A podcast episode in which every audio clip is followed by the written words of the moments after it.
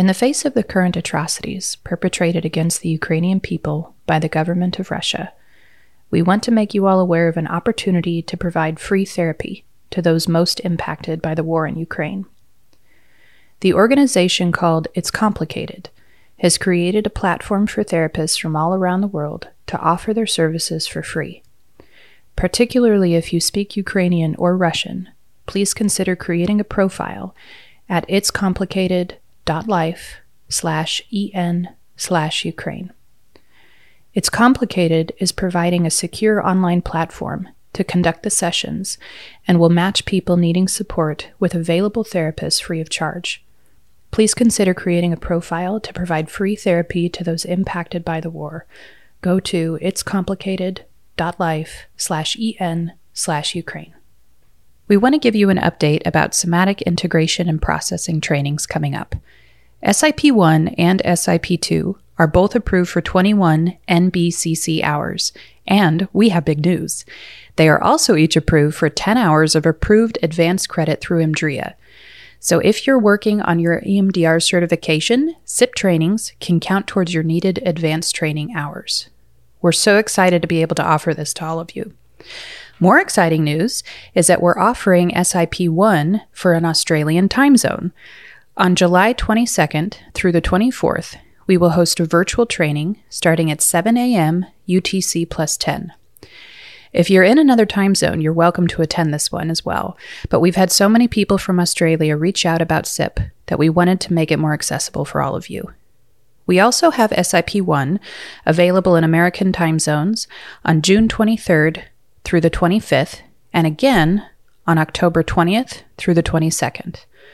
Go to our website for all this info and more at beyond healing center dot com or email us at trainings at beyond healing center dot com. Thanks so much.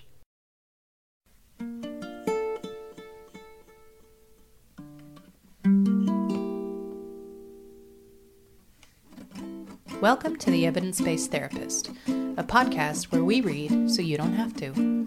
Here you'll find three therapists discussing cutting-edge research articles, explaining why and how people work together to find healing.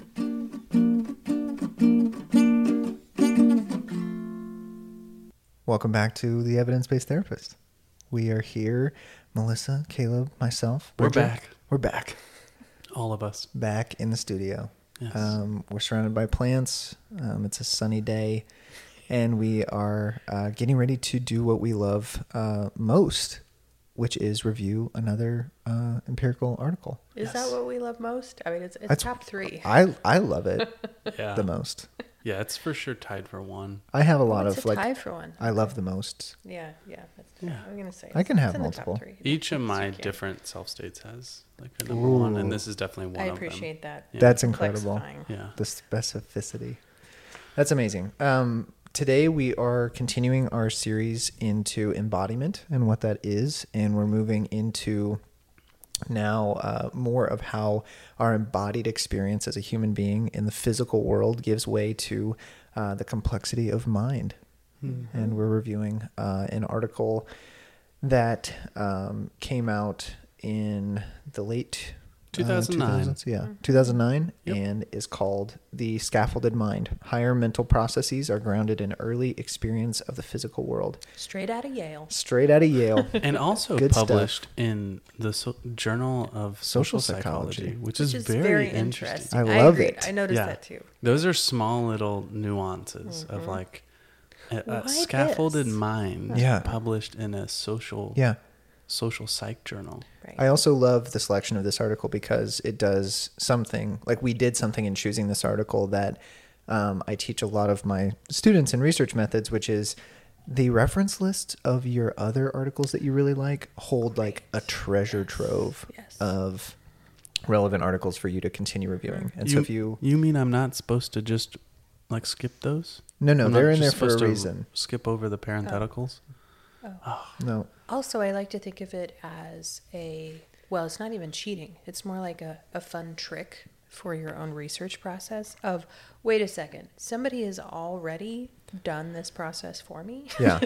Yes. Between that and academia, you know, research does not have to be a miserable process of Google scholaring over and over and hoping no. to find something relevant. No, no, no, yes. no. Mm-hmm.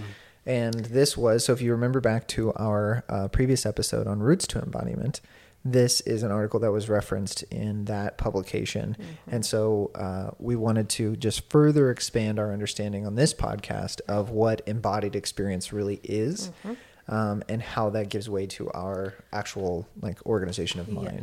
Yeah. And I would love to give some context to uh, kind of why I wanted to do this article and the next one that we're going to do. Yeah. Because um, I think it has a really good uh, feel to it. Um, and considering that it's a series on embodiment and uh, somatic awareness, um, this feels very relevant, which is the Roots to Embodiment was kind of an overview of the many mechanisms of embodiment. Yeah. And with this article, what we're doing is a zooming in Um, on one particular part of that that is incredibly relevant as therapists and as humans and all kind of things.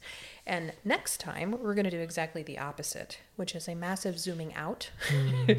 into the world of ecosomatics, which I don't know if you guys are super aware of ecosomatics, but it's the understanding of um, our bodily connection to Earth, like mm-hmm. literal planet Earth, um, and understanding how somatic work also includes uh ecological work. Mm-hmm. Um, so that is the massive zooming out. So this is the zoom in, and next time we'll zoom out.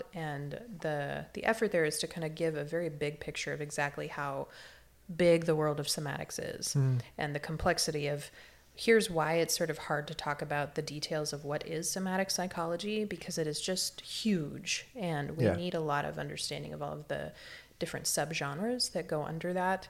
Um, so that's why we kind of started with these overview articles of, you know, here's the general routes to embodiment. We're going to zoom in, and then we're going to zoom out, and then we'll pick some things, I think, just based on uh, preference yes, and fun, which Interest. is what I would like to do. Yeah. Uh, but yeah, so I just kind of wanted to give context of why out of all of the articles did we pick the ones that we did. Mm-hmm. Mm-hmm. Hey, before we get into the article, what? I, I want to do something. I want to shout out Patreon. Oh, wow. Oh, I want to give a little a little uh, invite to mm-hmm. those who are not. Uh, if you would like to support us in any way, uh, as well as have access to a ton of content. Yeah. It is kind of ever unfolding, and we're planning more and more kind of as yes. the weeks go by. Um, but to us, like, the best part of Patreon is that we get to connect with community, listeners. Yeah. We get to field your questions, answer them, create communities of curiosity. Um, so if you are interested in joining Patreon, head over to patreon.com backslash Beyond Healing Center. Yep. And uh, just follow the prompts there, donate however much you want. Um, and then welcome to the beautiful community That's of right. people who are engaging in yeah. deeper conversations based on what we're talking about, uh-huh. um, and really trying to find even more nuances, which is so beautiful. That is beautiful. There's always more to find. There, there is a cool thing that's coming to Patreon that I'm excited about, so I'll share. You know, one of our other favorite things that we love to do is do consultation, mm-hmm. and we do a lot of it. And uh, we have several consultees that we work with that are just, you know, amazing and brilliant therapists that are doing such incredible work.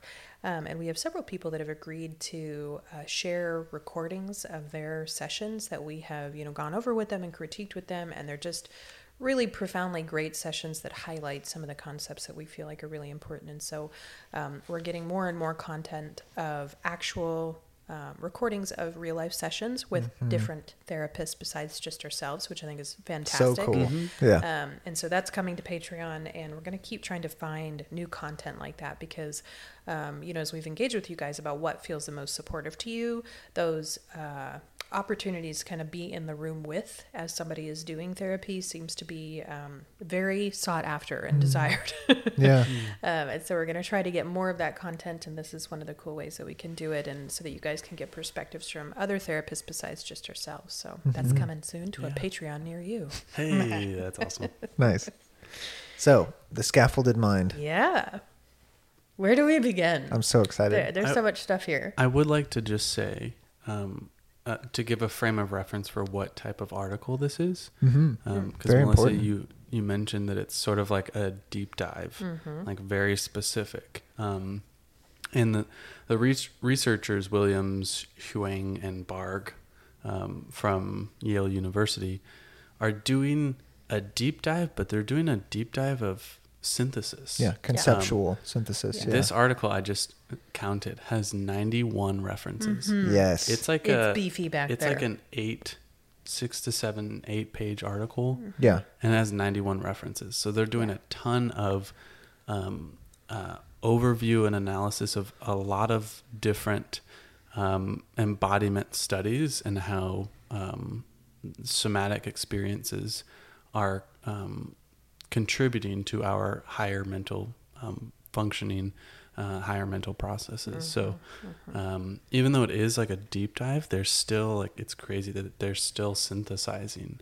Yes. Um, lots of different ways higher mental processes are affected um, by these um, lower mental processes connected to embodiment and somatic experiences. Mm-hmm. Yeah. So one, one great way of highlighting this is, in the foundational concepts portion, there's one little sentence here, and behind that one little sentence, the citation has, I think, maybe twelve or thirteen different references behind yes. that one sentence. Mm. That's my kind of that work. That is a right sign there. Of a good synthesis, that they are uh, bringing together lots of diverse references that are all coming to the same conclusions and making the same points, and that uh, is, I think, part of why I really liked this article, mm. um, that it was very well done in bringing together that much information into a really succinct little article. It's short, short but meaty. Yeah, uh-huh. yeah, yeah, very much. Mm-hmm. And yeah. also readers uh, or listeners, but also readers, if you're reading along, you go yeah. back and read it, um, will hear a lot of connections. A lot of my margins have words like neurosequentiality, mm-hmm. um, Um, the flow of energy and information, lots of callbacks to, I think is the second episode we did, which is Bruce Perry's Memories, Memories of Fear. Fear. Yeah. Yeah. And he has that neurosequential model of therapeutics. Um, this is like another kind of piece of that puzzle yeah. of how the higher uh, yeah. tertiary processes are formed by our um, early sensory motor experiences. Yeah. And that really is kind of like the beginning of this article in talking about, um, really from the very beginning, you're starting to encounter um, ways of organizing experience through your um, being in the world, yes. in the mm-hmm. physical world. Yeah. And that that really is the way that you're, you know, I don't know, sometimes uh, I talk about this with clients, like, you ever think about the way that you know things? Mm-hmm. Like what you know, yes, but the way that you know it, like that in and of itself is based on your experiences in the physical world early in life. Like yeah. it showed you the types of mental structures available to you to organize your lived experience. Mm-hmm. Mm-hmm. Yeah. So here's a funny example of this. And there's many better examples that we're going to get to, but I've just been thinking about this a lot because I'm a mom to a small child and this is very relevant. So Honora got a trampoline for her fourth birthday and we were out there playing on her trampoline the other day. And I went inside the house for a second and I came back out and here's my kid running her tongue along the inside of the net that, you know, encloses her in the thing. And she probably did that, I don't know, ten times straight. So much so that her tongue was sore the next day and we had to talk about why that was a poor choice. But the point is, for the rest of her life, she will know exactly what netting feels like in her mouth. That's right. Yeah. Yes. Like she, she will never forget that yeah. particular sensation because she thoroughly explored it. And I think... Um, the reason why I bring that up is if you look at a surface nearby you and you ask yourself, what would that feel like if I ran my tongue on it? You know. And the right. reason that you know is because that is exactly how your body learned to uh, interact with its environment when you were young. And so that is just one tiny little tip of the iceberg example of how relevant this is in us making sense of our environment, that it has to do with our physical interactions with it in the earliest moments of life and the few earliest years of life, that mm-hmm. our body in the world is how we begin to know our world. Yes. Mm-hmm. And that we come in with, and this is some of the delineation that the article does in, like initially, is that we come in with a genetic coding that has some of these like preset templates yeah. of how we're going to start experiencing physical stimuli. Mm-hmm.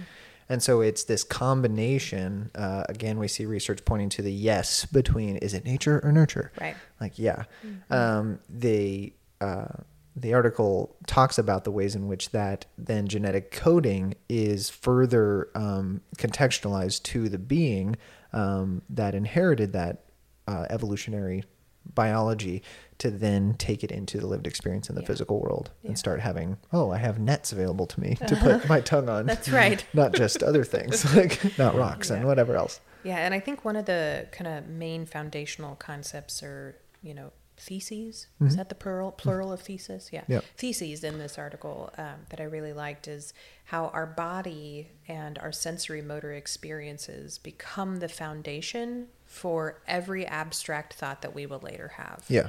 That part of the reason why human beings are capable of such uh, complex and abstract interaction is because of the way that we process that early sensory motor information and how much meaning we make of it and how we utilize it as the structure that we build all of our thinking on for the rest of our life. Yeah. Um, and it's part of, it's also part of how we have a lot of unity around abstract concepts. Mm. You know, for instance, things like, um, well, one of the examples that they used in here was the concept of romantic love. Yeah. And just how much commonality there is. Now, of course, there's other reasons why we have commonality, but when we look at, you know, all of the cultures of the world and how similar, even in the differences, there's so much similarity. And why could that possibly be? And it has to do with the way that our species interacts with abstract concepts, um, being very based in our physical experience. And because all of us as a species have a relatively similar body that inhabits our world, we have the basic uh, foundation that is similar to every one of us. Yeah. And it makes us able to connect in abstract ways with a common foundation, which I think is really cool. Yeah. And that foundation and the whole concept of scaffolding is that at the foundational level, it's the simplest parts yeah. that will go on to in their various combination and new additions of uh, new stimuli or new concepts or constructs. You'll then get to be more complex in the things that you're able to represent mentally or in an embodied sense, uh, in your felt sense. You'll be able to actually have a greater capacity to, like, you know, I'm thinking of, Melissa, when you said, when you look at something and imagine, like, what would that feel like if my tongue were to come into contact yeah. with that? Like, my mind can, like, zoom in. Like, I'm looking at this leaf right now. Mm-hmm. Like, I can, like, zoom into it in my mind because of my, like, ability to complexify my mental representations and actually say, like, oh, I bet it would kind of feel like this. Mm-hmm. And so by that, then, uh, you know, intercontemplation and then environmental exploration, yeah. I can start to add to the accuracy, quote unquote, mm-hmm. and the complexity of my mental representations. Right. Mm-hmm. Which is what children do constantly. Yeah. You see you babies know, they, putting stuff in yes, their mouth all the time. And they're running little experiments to improve their, their ability to correctly, uh, you know, interact with their world and have better prediction making mechanisms and all yeah, of that. Accurately. It, yeah, yeah. Yeah. They're like constantly consuming that information. And the more they're able to do that, the more it sets them up to have a really intricate, um, you know, physical foundation for all yeah. of the abstractness that they'll have to move into as they get older. Hmm. Mm-hmm. Mm-hmm. What there's, are you thinking, Caleb? Well, there's a part of me that's sort of was reminded of maybe what some listeners would know, um, in connection with, like, Dan Siegel, mm-hmm. where he talks about the mind as a complex emergent process. Mm-hmm. And this idea that we're talking about of the scaffolding of the brain and learning from physical to abstractions is a, is an emergent process. Mm-hmm. When I have, when I have two physical sensations that come together in my brain, they make a complex meaning, which then can eventually come into, you know, that feeling feels like a weight on my shoulders. Or, like, that experience was, like, one of my favorites is to call things, and I don't know why I do this, but people get it and I get it, is like, that was a spicy experience. Like, yeah. Yeah. That was, like, kind of, like, exhilarating yes. and kind of made me sweat, but also, like, yeah. I liked it. I yeah. struggled with moments of, like, is this too much? No, yeah. I think it's good. Right. Yeah, yeah. yeah. Right. That there's was a lot spicy. Of complexity, like, to it. Yeah. It called my attention to it. Yeah. yeah, there's so many, like, ways to talk about that, but mm. the the embodied relation to that mm-hmm. is much more clear. Um, and we all have that, kind of like what you were saying, Melissa, like, we all share this experience of embodiment mm-hmm. to one degree or another. And so sometimes our language just taps into that yeah. and can use that to communicate. And it's much vaguer in abstraction, but much more clear in its communication. Well, so this goes to the old adage of a picture is worth a thousand words, right? And I will potentially further that and say a body sensation is worth a million words, mm-hmm. right? In our communication, when we evoke a commonly experienced physical sensation, such as that was spicy, right? Mm-hmm. But, you know, what we're communicating with a simple phrase like that is all of the intricate detail and information Um, of the physical experience of eating something spicy. Mm. And how long and how many words would it take you to say the same thing without being able to reference that shared physical experience? Yeah. yeah. Lots and lots. Yeah. And so I think um, this is one of those things about the human species that is so incredibly efficient in yes. our way of organizing our experience and processing our information, is that if we had to rely on language alone in order to make sense of our experience, it would take us a very long time. Yeah. But the shortcut of referencing what is held in the body with all of its layers and complexity. And memory. Oh, and, my yeah. God. Yeah. And yes, it, it means that we can um, move into deep complexity and abstractions in our thinking much faster and with a lot more substance, because we're using that as a reference point that yeah. holds so much in it. Yeah. And that, you know, the article grounds that in our evolutionary understanding of scaffolding, yeah. uh, embodied scaffolding, um, for the sake of survival. Mm-hmm. Like we, because of the nature of the world, you know, being a species that in many regards, especially when we're alone, are incredibly uh, vulnerable. Yeah. Um, very easily um, toppled over and, um, you know, destroyed in many ways. Mm. And so we evolutionarily had to develop ways in which we could uh, outthink, maybe not cognitively, but in our bodies. Um, outmaneuver. Outmaneuver. That was the word that was just coming to my mind. That's a body word. Yeah, yeah, exactly. Outmaneuver um, the uh, adversities in our environment, right. And then be able to plan in such a way, build community in such a way that we would be able to uh, prevent even the origination of those uh, issues in our environment. Mm-hmm. And that that is based on the scaffolding of the mind right. from an embodied place. Mm-hmm. Um, that to me is just such a beautiful way of understanding. Yeah. Um, what are we, what does it mean to be human? Right. Like to make meaning of things. Right. Yeah. Well, and the, the myth of being a brain on a stick is yeah. just mm. fundamentally wiped away. Thankfully it's wrong. Yeah. Oh yes. Thankfully. Yeah, because if it much. was correct, we would not be here. Mm-hmm. Right. Yeah. yeah.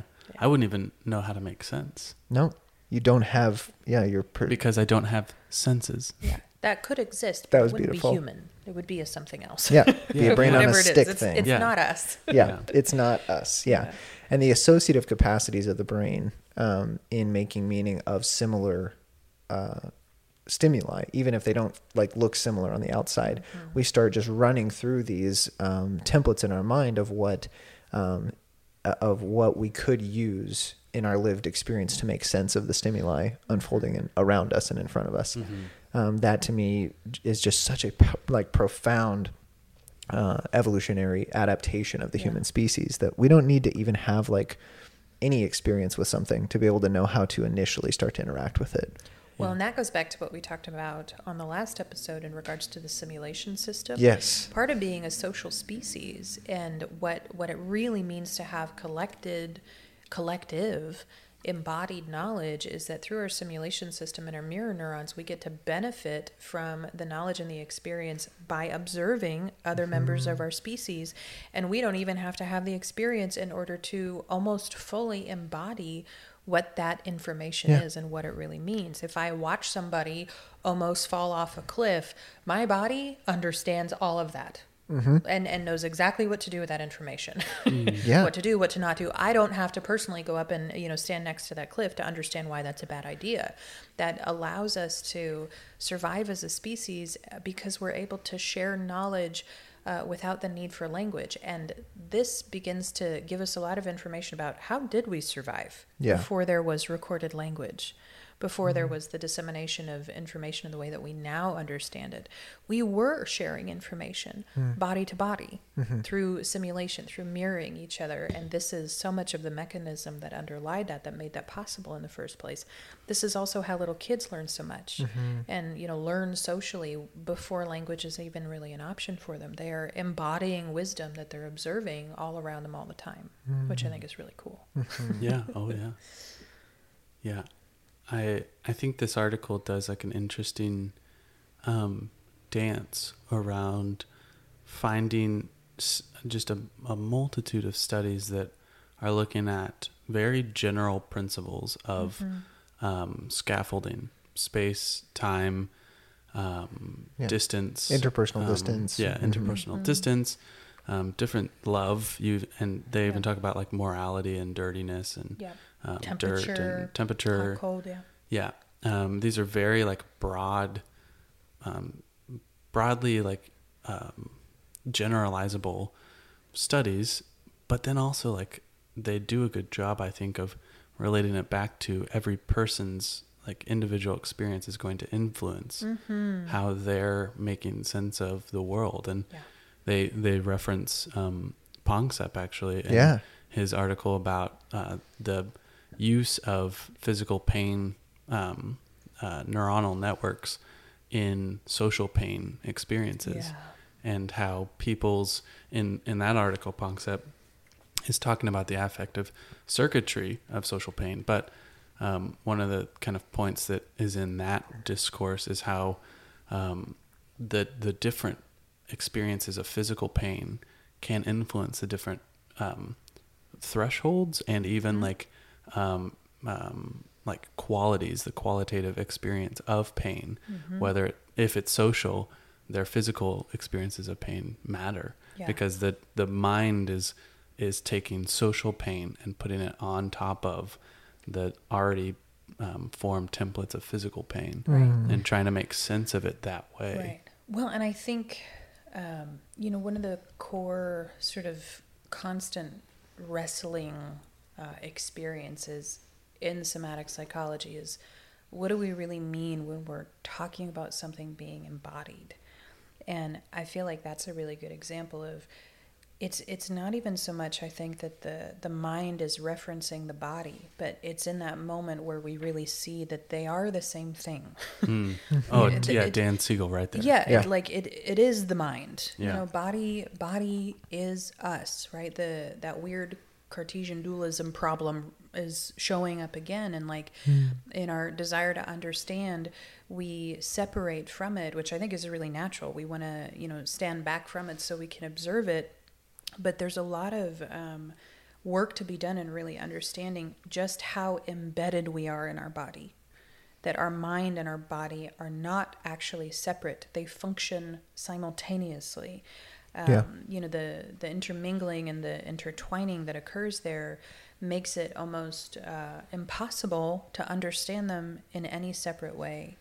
Um, and the more that we understand that as therapists, I think particularly as trauma therapists, the more things uh, show up in a really obvious way of, how do I work with what is happening here? Mm. You know, whatever is occurring in my client's body and whatever we're wrestling with together, of really understanding that it's all the same thing, that it's all happening simultaneously, uh, to me really deepens our work, but also gives us a lot of um, guidance and what do I do with it? Yeah. Right? Mm. Yeah.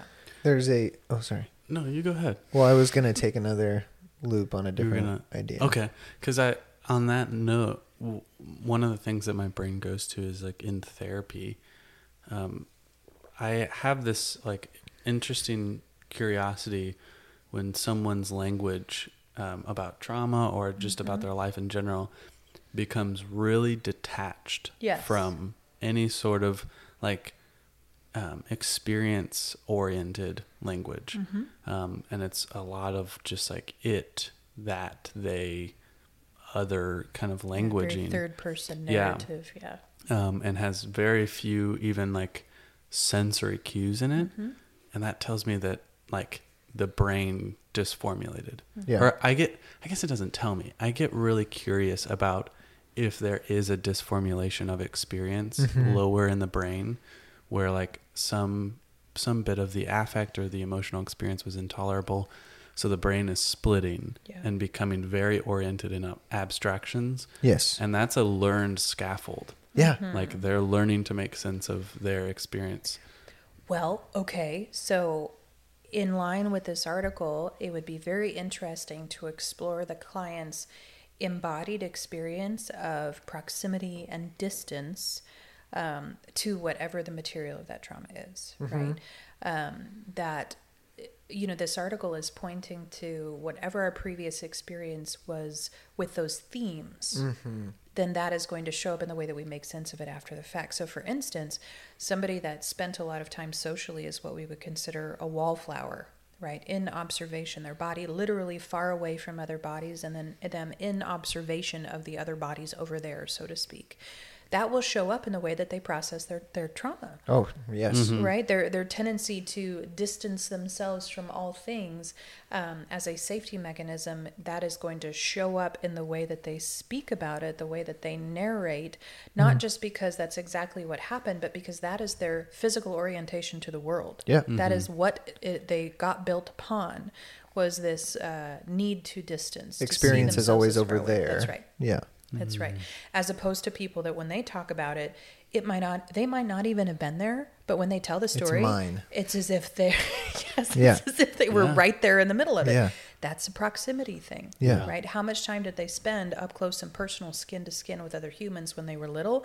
You could probably guess by listening to how they tell stories about humans, whether Absolutely. It's their story or somebody else's story. Mm-hmm. Yeah. And really like any, even just in observing the way in which they begin to work on a problem or work on describing something, yeah. um, you can start to see the like the physical location they place themselves in relation to the right. subject of interest that right. they're talking about. Mm-hmm. That right there is templated. Yes. And I feel like that we here like just pass over that of just like, of course it is, one hundred percent. But to so many, yeah. what are you talking about? Like my cognition is a reflection of my physical experience. Where my body was based. Yeah. As yeah. a child. Through mm-hmm. time and space. Like what? Mm-hmm. But that, yes, like every function of the body is templated on previous experience. Mm-hmm. Every single one. Mm-hmm. So even, especially, perhaps most of all, your mind, your ideas, your cognitions, your thoughts are themselves so intimately and dependently yeah. connected to the physical experience all throughout your life. Okay, so this bit is where, to me, the magic really starts to happen, as if, you know, all this was not magical. So, yes, our mind is scaffolded in a way that it is built upon our body and our actual corporeal experience. Mm-hmm. Corporeal is a fancy word for, like, body, but more than body. I don't really know how to explain it. Look it up. Yeah, um, it's Latin. Yeah, ma- so. Our matterness. Yeah. Yes, our our beingness, et cetera. Um, but because that link is so profound and strong, later in life, it also works in the inverse. So this is why our body is so dang sensitive to the way that we tell story. Right? They're constantly in this dynamic feedback loop of informing each other of how to be, right? So for instance, as somebody that spends a lot of time, well, okay, let's say you are a physically slight person. You're a little person in the world, right? That is going to inform like all kinds of things. Also, the inverse is true. Mm-hmm. If you're, you know, six, seven and three hundred pounds and you walk through the world with that body, that's going to be very evident in the way that you process little, literally everything that you ever experience. Mm-hmm. But then um, that that reality and the way that I make sense of it and tell stories about it is going to begin to inform my body as well. And this is why uh, you see people begin to collapse in on themselves if their story is too intertwined with the need to disappear and, and the smallening, right? As opposed to stories of expansion, right? Mm-hmm. So the stories that we tell ourselves begin to feed back to our body yeah. and begin to literally shape our body yes. and the chemical um, makeup of what's going on in there. And this constant uh, feedback loop shows up story in therapy. State, yeah, story follows state, follows story. Yeah. And, you know, then it's the, the chicken or the egg issue. But what I like about this article is saying the beginning of the story is always the body because that's what we have first, mm-hmm. right? It's, it's the starting point. Um, and so always coming back there and, and referencing the power of those original early body experiences helps us understand why we see the kinds of complexities yeah. that we do. Caleb, when we were talking about the uh, three selves and the sensing, behaving, narrating self and the interpersonal neurobiology of intersubjectivity, all of that, that this to me is is just another way of talking about that. Um, Daniel Stern, another um, just wonderful developmental theorist and uh, psychoanalyst, talks about that there are three elements of uh, embodied experience. There's sensory, there's motor, there's affective, and that these form uh, process units by which we would literally scaffold the construction of our mind, and resulting in these massive representations that are so interconnected with all these different sensory, these different motor, these different affective stimuli, that now we can almost like create a automated version of reality mm-hmm. in our head mm-hmm. by which we can run simulation after simulation of how yes. an event would go. Yes. Um, and you start to look at the physical size of the person as one example, you're going to get different sensory, motor, affective process units that then shape our animation of mind and yes. all these things. Like, yeah. yeah. Yeah. And can we like, like really get into that like for a second, I'm because do it. Um, your sensed experience and your like ability to motor, like produce motor activity. Yeah. Behavior is a, is a way to influence the world. Yeah. And so if you have a lot of like, if your sensory motor process units are filled with like activation that is, uh, goal oriented, that gets to the goal. Right. That actually is quote unquote successful. Yeah. Mm-hmm. That's going to shift your whole affective experience. And thus like, yeah, re-template. And then I can yeah, do stuff. Yeah. Yeah. But then also like, okay, so there's that. Let's pause there. To to take it another step further, then we all know that we all have very different bodies. Yeah. Um, we're incredibly alike, but we're also incredibly different. Mm-hmm. And to me, there's like this, this is where the human species, the human race, like, um, has a wisdom that I, I don't even know how to put words to, because a tall person needs a short person at times, mm-hmm. intersubjectively, intersubjectively yeah. to make sense of the world. Yes. And a short person needs a tall person, and a strong person needs a weak person. And a, so this seems so obvious to us. Say why. Why well, do we need each other in that way in our yeah, diversity? Yeah. Well, if, okay, carry the scaffold, the strategy. I don't know how to just like not sound too objectifying, but like mm-hmm. the tall kind of uh, broad person mm-hmm. who has a lot of like mass. energetic mass mm-hmm. presence Bigness. in the world. Yeah. Has this like ability to manifest energy in, in his, env- his or her environment or their environment that creates change just because they take more space. It creates space. Immediate effect. Yeah. Yeah. And people are kind of responsive to that in different ways.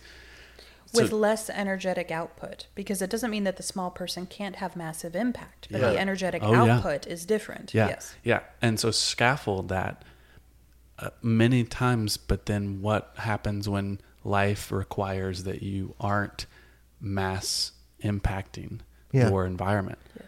What about the times where you oh. actually need to cry to bring people yes. closer so, than to be a mass that uh, enforces like a sort of like reaction outward? Mm-hmm. Well, you need the strategies that maybe the scaffolding, quote unquote, sc- small person yeah. has experienced the power of what it means to be small. Yes. Mm-hmm. So I have like, a client story okay, that I feel yeah. like will elucidate this. Ground really this. Well. Okay. Yes. So um, I'm working with uh, a couple who is recently um, their new parents and having a lot of difficulty in understanding like this transition. They're both musicians, have performed together for years, and have like a pretty like um, intense life in that way. So this was mm-hmm. a big slowdown mm-hmm. to, whoa, small baby. And the uh not the, into traveling on the road and no, you know, going to shows yeah, every night, having all yeah. this yeah like crazy life change. But the husband self-identified as a bear, and oh. he kind of looked like a bear, honestly. Like big guy, uh kind of yeah like six five, um much taller than me, huge beard, deepest voice I think I've ever heard, aside from one of our like, close friends that we know. Oh, yes, but yeah. but like close to that le- that level of just like his energy was just so massive. And he talked about the uh, when he truly knew that there were an entire like world of experience that he didn't have any contact with up to that point was when his little daughter came into the world. Mm-hmm. And he said this bear became a pup. And he was like talking about like yeah. I like and his wife was reflecting on it too, of just like it was unreal to see this big energy like get onto the floor and play with her in mm-hmm. her mobile. Yeah. yeah. And like just like so delicately. Right. Like just moving her like hands around. Yes, and and the, and the so so like really coming into the body in that moment is what is it doing in the all of him, right? In his nervous system, in his mind, in his way of conceptualizing himself in the world, to literally use his big, massive bare fingers. Who his thumb was as the size of her hand. Hand, right? And and then to touch the tininess yeah. with such Delic- delicacy mm. and move it in a playful, intricate, you know, gentle way. He may have never touched something like that in that way ever. And yeah. in that moment, like his entire system is expanding and contracting, you know, with massive uh, convulsions, like trying to figure out how to be in this new way simply because his fingers had to do something that they'd never done before. Yeah. yeah and that's his, what we're talking about. Yes, exactly. Yeah, I'm so curious how his previously scaffolded ways of making meaning in the world will shift. Shift. Because yeah. at the yes. at the embodied level, he's simulating a totally different world of experience. Well, yeah, he would talk about the ways, like he, sometimes he would forget that because the baby was so light to him mm. that he's even holding her. Yeah. And yeah. so he's like, it was such a strange experience to like think about, am I, I'm holding her right now. She's here. I'm, I'm holding yeah. her, but I can't like really feel, feel her. But she's warm. Right. And so like connecting with like different ways of knowing, yeah. Yeah. like there's this small human warmth well, overweight. And, and, and so imagine for that human being who is so large that many things in the world have very little impact that's exact, on him. That's exactly. So yeah. impermeable yes. to delicate experience. Yeah. And then to be confronted with something like this, you know, I would be incredibly curious, like, how does that theme show up in his life? Yes. You know, the, the bluntness of, Uh, you know, things not really penetrating him very easily. Like, I bet that might be a theme that shows up in more ways oh, than yeah. one. The like, and just honestly, like the the strange emotional effect that this had on his wife mm-hmm. to watch mm-hmm. him care for yeah mm-hmm. their daughter. Yeah. It was oh, just yeah. like, who is this man? Yeah, it's a transformation. Yeah, yeah yes. like what is happening? Because like his his classic disposition in the room was just like broad-shouldered, kind of slouched over, and like mm-hmm. furrowed brow. Mm-hmm. It's like bear. Buh. It's just like, like, like he might growl. Honestly, yeah. and like he, his voice, yes. his voice starts deep in his uh-huh. belly, and uh-huh. you can hear it before he even starts to speak. It's like, was it like bubbles up? Like it was unreal. And so he's got this like little girl yeah. in his arms, yeah. and he's just like, like staring at her, so just like, bro, bro. I was like, what, what are you? Like, right, right. The, the, it can create such an existential moment, yes, right, for somebody mm. that is that massive to come into intimate yeah. contact with something so tiny and delicate, and then be um, required, well, maybe not required, but invited in a really profound way to engage with it, yeah. and mm. make meaning of it for himself, and and as a parent, that is part of me, like that being yes. came uh, from me. And what does that mean that this little tiny thing is very much like me, yes. right? All of that is just, yeah, profound in yeah. terms of when people say that becoming a parent changed them, it really is the physical experience of it mm. that I think changes us the most profoundly. Yeah. Things that Uh, we've never done before, ways of being that we've never been before. All of that happens in our body. It is such a biological thing, not to mention just the hormonal changes that also happen for men, by the way, in parenthood. Yes. Right? Like all of that is so relevant. Um, what's the face, Caleb? Uh, yeah, just another callback to Pongsep. That's right. Cool. And shore. Like, and shore, yeah. Synchronicity. Yeah. Mm-hmm. Anyway, yeah, that I, yeah. I love that example. Yeah, I do dad. too, but it like really gets to like what you were talking about of like a tall person needs a short person. A short yeah. person needs a tall person. Yeah. And to like bring it to inner subjectivity. Yeah. And like, there's a beauty beyond like what we could probably study and come up with in words of just like how we need each other mm-hmm. and how interdependent we are. Yeah. And like that even comes down to our bodies and our experience of our bodies in this world. Mm-hmm. Um, yeah. So this, this is an interesting thing to me. I was recently talking to someone that I may or may not be with, and he said to me, I bet you think that sports are stupid, which was a very interesting thing to say. And I understand like what the, what the heart was behind it. And when I thought about it, I realized that the reason why I don't is actually because of this.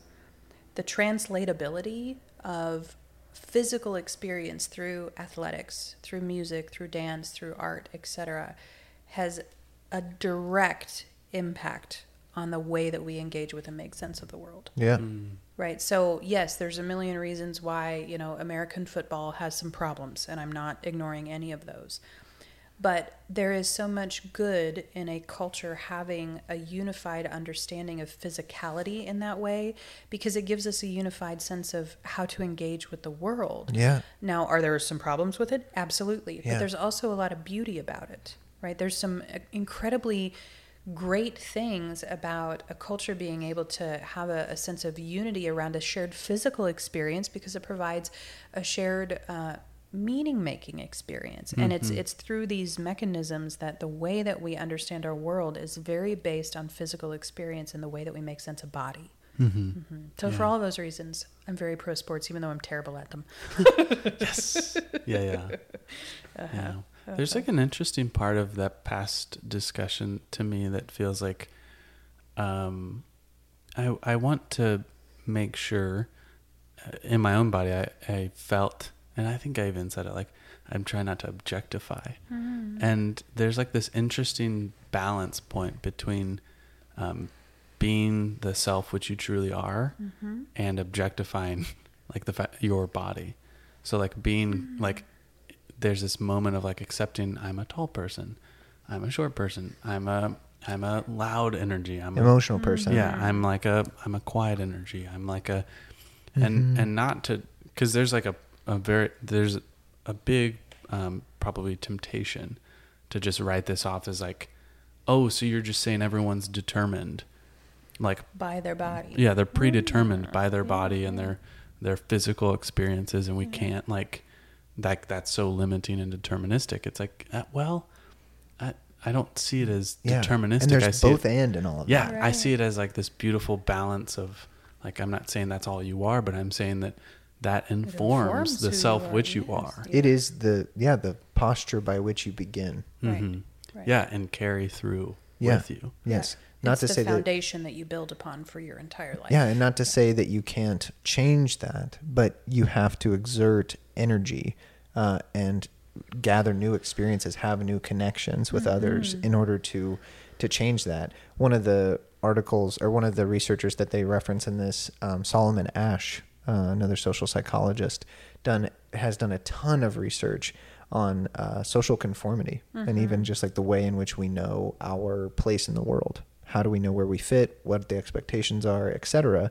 And I think one of the takeaways from that research is that we are not uh, just organically going to go against our preset foundation That's right. to go and have a new experience.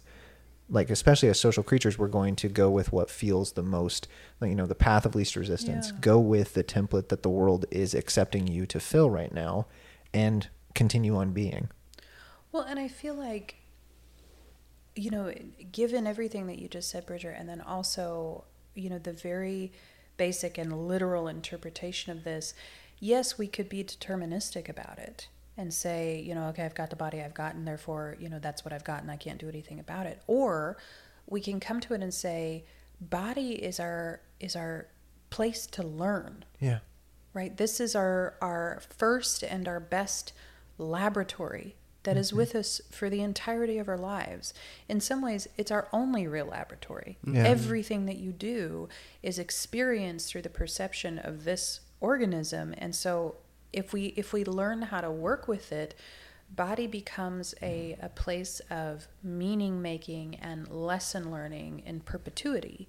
Um, this is why somatic therapies work. Yes. Right. So so an example that is something that we do a lot here at Beyond Healing, and so I think it's a great example.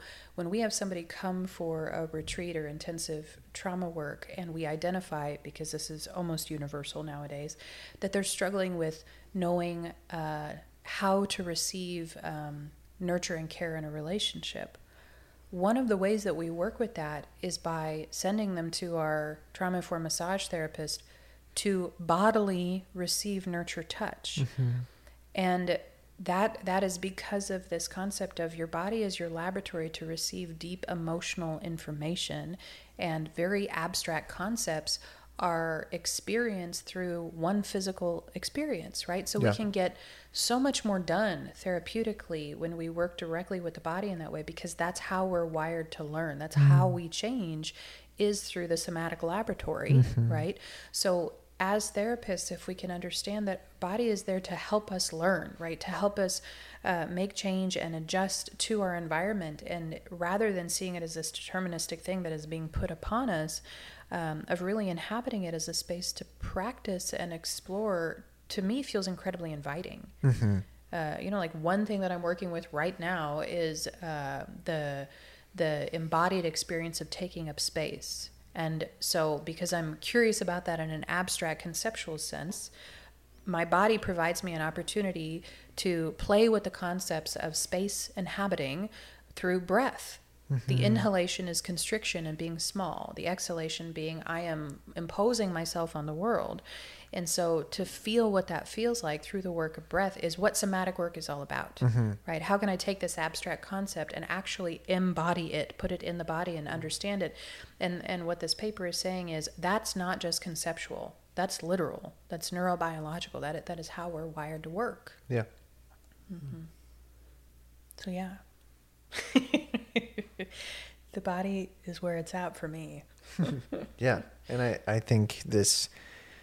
you know, this research is right in line with all that we've been kind of talking about and mm-hmm. doing in this podcast since its inception. Mm-hmm. Um, and for me, kind of one of my takeaways of the article is that just paying attention to the way our thoughts emerge as being evidence of our early lived experience, mm-hmm. and the ways that we saw ourselves and experienced ourselves and saw others. And felt ourselves. Yes, exactly. Experienced mm-hmm. as a whole, all faculties involved, and that that wasn't just a moment in time, but that it had a, a reciprocally conditioning effect mm-hmm.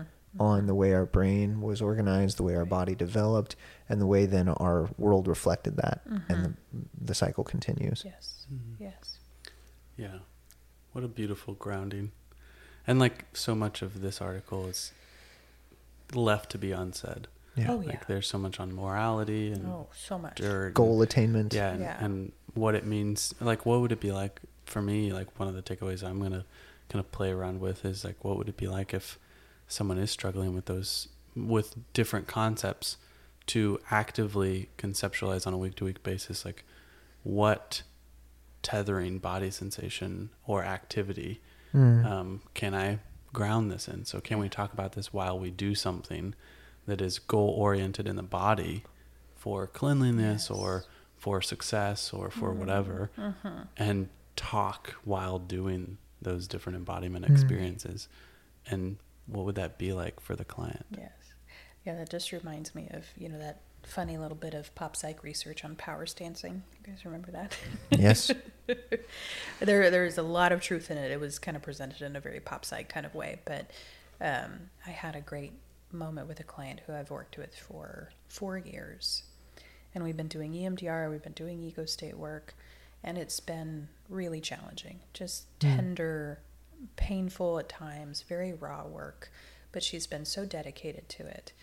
And she came in yesterday and we were reflecting together about kind of the big picture of the work that we've been doing and really finding some uh, grounding and, con- con- and conclusion for some goals that we've been working on. And by the end of that conversation, she leaned back and stretched her feet out in front of her, put both hands behind her head, and spread her elbows wide in like the proverbial power stance moment of, I got this. And I said to her, I said, do you feel what your body is doing? Oh, what and a question. She, I know. Ooh. And she, she, she didn't change her body. She left it right there, and she just sort of turned her head from side to side, and she smiled at me. She said, I didn't even notice. Mm-hmm. It was so organic. Yes. Right? Yeah. That's lovely. Body becomes the mirror of all of this work, right? And and it works in both directions, which as therapists gives us so much grounding and how do we really work with this kind of thing. And so that's the opposite of what you're saying, Caleb. Yeah. Right? Oh, we, yeah. Can, we can find an action to support the work, but also when we see the action, it is a reflection of the work that we've done, and both are true. Yeah, mm-hmm. yeah. And I'm I'm very oriented towards like the seeing the action and like bringing yes. that in, but I'm curious like what it would be like to then it's find priming. yeah yeah find the thing that their body is connecting with mm-hmm. this abstract concept and actively like integrate. Oh, we that. Should play with that and then like make some videos about it. Yeah. I'd love to experiment with that. Yeah, that'd be very cool. Yeah, I mean a classic one was, you know, writing forgiveness letters and burning it. Yeah, and then saying like this is like an experience, but it doesn't have to haunt you anymore. Like you can't grab this. Yeah, like yeah. it's like buried. It's buried yes. now. Yeah. Yeah. Yes. That's oh, beautiful. Yeah. They're very, very cool ideas. Mm-hmm. Well, does this feel like a good wrap-up spot, you guys? Yes. Okay. Mm-hmm. Well, thank you guys so much for listening, and we hope you enjoyed listening to us talk about this as much as we enjoy it. Um, and if you want to hang out with us even more, we have lots of trainings coming up in twenty twenty-two. Because Please do it. This year is coming to an end. It's almost over. That's basically. Right. It really is. So our training calendar is beginning for twenty-two. If you're interested in hosting a training, whether it be an E M D R training, a S I P one training, or if you're already trained in S I P one, we also have S I P two now, which is very exciting. That's right. Um, we also have our trauma-informed care training, um, and we would love to come to wherever you are and hang out with you and your people, yeah. um, and train you in any of those things. So uh, whether you want to attend one of ours that's scheduled somewhere else or host one of your own, you can uh, find all that information on our website at beyond healing center dot com and just go to the trainings tab. And the calendar will be there. I don't know if it's there yet, but it'll be there soon. It'll be there eventually. Um, and what you can read is descriptions of the trainings mm-hmm. and uh, figure out which one feels like uh, the right fit for you. And if you ever want to get on the phone with one of us and say, hey, what's a good next step for me in my professional development? That's the thing that we do here at Beyond Healing. Love is it. Talk to individual therapists about, you know, where are you in your clinical development and what is the a good next step for you uh, to really meet your, your professional goals. Goals. So mm-hmm. let us know how we can help in that way and come hang out with us at a training. And yes, thanks so much please. For listening, you guys.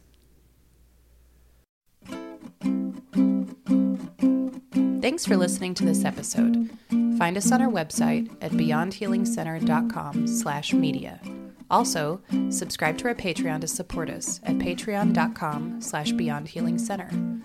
Find all episodes on iTunes and Spotify. Thanks for listening.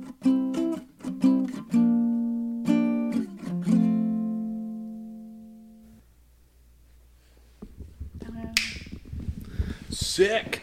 Good work. I gotta go pee. That's a wrap, kids. I'm That's so excited about the next one too. Ecological embodiment. Yeah, ecosomatics. Ecological. Yeah. They can't decide. They call it ecosomatics. They also call it uh, somacology. They're the oh, same thing. So you know, ecology. If you enjoy what you hear on these episodes and are interested in speaking with one of us at Beyond Healing Institute, we would love for you to reach out about our consultation opportunities. Of all the many things that we do, consultation is one of the things that we enjoy most. We love supporting other clinicians in conceptualizing their cases from a neurobiological and nervous system-informed perspective. We offer individual and group consultation for somatic integration and processing, as well as for E M D R therapy. Individual consultation is a great way to get personal time to reflect on your cases and how you and your work influence one another. Group consultation offers so many opportunities for learning and connection with other like-minded clinicians. Our greatest mission at Beyond Healing Institute is to offer opportunities for professional development and create a supportive community in the field of mental health. Beyond Healing Institute is excited to announce that we're moving. Okay, well, we're not moving our building, but we're moving our trainings, continuing education resources, and community events to Canvas. This will help you as a member of the community to stay in contact with other members of the Beyond Healing community, while also providing a platform that brings consistency and convenience to all of our trainings and course offerings. Canvas is an online learning management system that will be your home base for all things Beyond Healing, as well as a virtual campus that will house all of our trainings and continuing education resources. We're so excited to invite you to our virtual campus on Canvas, and we hope to see you there soon.